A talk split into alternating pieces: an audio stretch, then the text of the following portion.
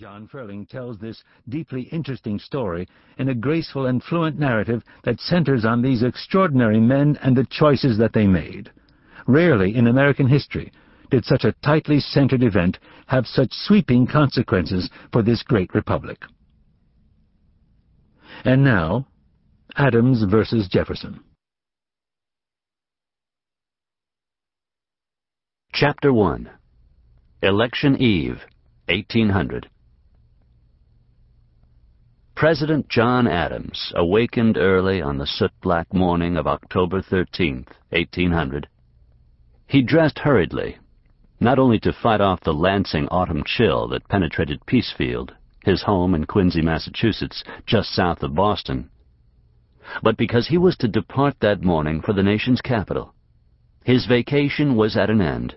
Fourteen marvelous weeks of seclusion from treacherous politicians and political chicanery detached even from the presidential election of 1800, though he was a candidate in that contest.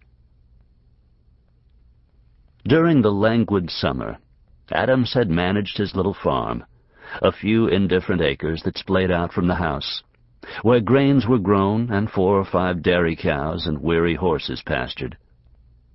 On occasion he worked alongside the hired hands, and he enjoyed daily hikes of three or four miles but he spent most of each day in his dark study, where he read and reflected. Adams devoted as much time as was necessary to the presidency, reading every report sent to Quincy. But, truth be told, there was not much to do that summer and fall, as Congress was not in session, and the members of his cabinet were in the capital tending to their respective departments. Adams's mood that morning was bittersweet.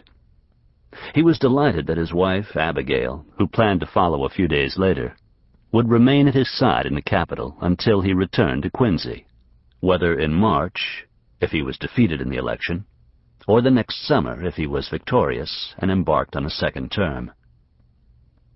At the same time, a dismaying heaviness weighed on his heart, as most signs indicated that he could not win re-election. Adams, who would turn 65 in the course of his journey, was not ready to retire. Defeat, he thought, would be ignominious, a humiliating repudiation of his presidency, and an end to a public career that had begun nearly 30 years before, when he had been elected to the First Continental Congress. To lose this election, in short, meant that Adams would be sent home to die. In 1800, people spoke of December 3rd as Election Day. It was the day designated by Congress for the presidential electors of each state to assemble in their respective capitals and vote. The electors were popularly elected in five states. Elsewhere, they were selected by state legislatures. And as that process had been underway since the spring, observers had an inkling by October of the way things were unfolding. Nevertheless, until the electors met and voted, no one could be absolutely certain of the outcome of the contest. Soon after Adams finished his breakfast of gruel on this brisk morning, his carriage, a two-wheeled chaise, pulled up at his door. In addition to the driver, John Briesler and William Smith Shaw were aboard. Briesler, a family servant, would care for the horses and ride ahead to arrange for accommodations. Shaw, the First Lady's nephew, had graduated from Harvard four years earlier, and in 1798 the President had hired him to be his secretary. He was a good listener and an energizing conversationalist, but he knew well enough to remain mum when Adams, who could be gruff and grumbly, did not wish to be bothered. Once the coach was packed and Adams had climbed aboard, just as dawn spilled over the horizon, it pulled away with a shudder amid great squeaks and groans. The President had made the journey south from Quincy innumerable times since his first trip to Congress in 1774. But this time there would be an important difference. Always before, when he sat in Congress, and all for but a single year during his vice presidency and presidency, Adams's destination had been Philadelphia. But over the summer, the national capital had been moved to what was officially styled the Federal City in the District of Columbia, a place that already was universally known as Washington. On this 400-mile journey, the President's party likely followed his customary route to Philadelphia, initially heading due west through Dedham and Framingham, and finally to Worcester, where they would have lodged that first evening. In the pink-blue glaze of sunrise the next morning, when fog yet hazed the landscape, they started out again, continuing west past worn farms with shaggy fields. On the third day, departing Springfield, they finally turned south, and in late morning they took leave of Massachusetts, plodding slowly into Connecticut, which required three wearisome days to cross. Travel was arduous and filled with heavy tedium. The carriage, which was unheated and without shock absorbers, bumped and swayed across slender, rutted roads that were just a sudden storm away from turning to a fetid ooze. Charles Dickens, who rode America's roads a generation later, advised his readers to go by boat if possible, as even a brief journey was sufficient to make the jostled traveler think that every bone in his body had been dislocated.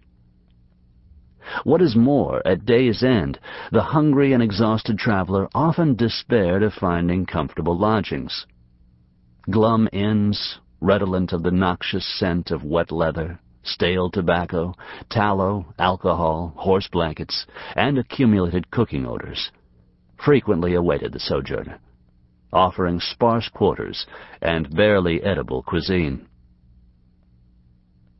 Adams's gig proceeded south through Hartford, Middletown, and New Haven, then westward along the blue-gray Long Island Sound, through Milford, Norwalk, and Stamford, and finally, briefly, into New York State. Adams liked to avoid New York City, which even then could slow one's pace, and he probably crossed the Hudson River by ferry into New Jersey at Yonkers, several miles above Manhattan. Moving south again, they needed nearly four days to reach Philadelphia, and two more thereafter before Baltimore was sighted. Thirty-six miles remained to be covered to reach Washington. Adams made it in a single day, bumping through the dark and densely forested region, which appeared to be uninhabited save for occasional half-hidden windowless cabins occupied by haggard black families. Gone were the intermittent villages of the northern states. It was as if at Baltimore the President had passed through a curtain that separated two different worlds. Below Baltimore, he was in the sparsely settled slave South, land of cash crops and great planters, and the home of his principal adversary in the election of 1800, Thomas Jefferson, the Vice President of the United States.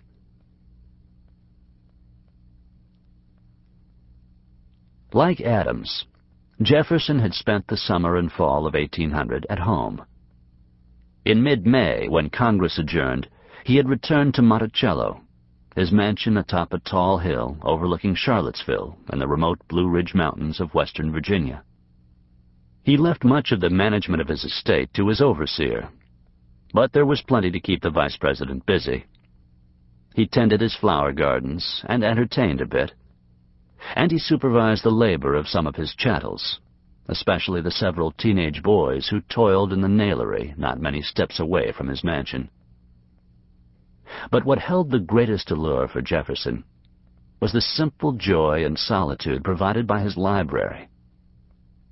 He spent most of each day in his study, churning out a voluminous correspondence, reading, reflecting, and during that summer, writing a manual of parliamentary rules to guide those who in the future would sit in Congress. Jefferson's Manual, as it was simply called, has remained in use in Congress for more than 200 years. Jefferson kept abreast of public affairs, reading several newspapers that were delivered to Monticello, and conducting an extensive correspondence with political activists in several states. That summer, too, at the request of a Richmond paper, the Virginia Argus, he jotted down some notes on his life and career.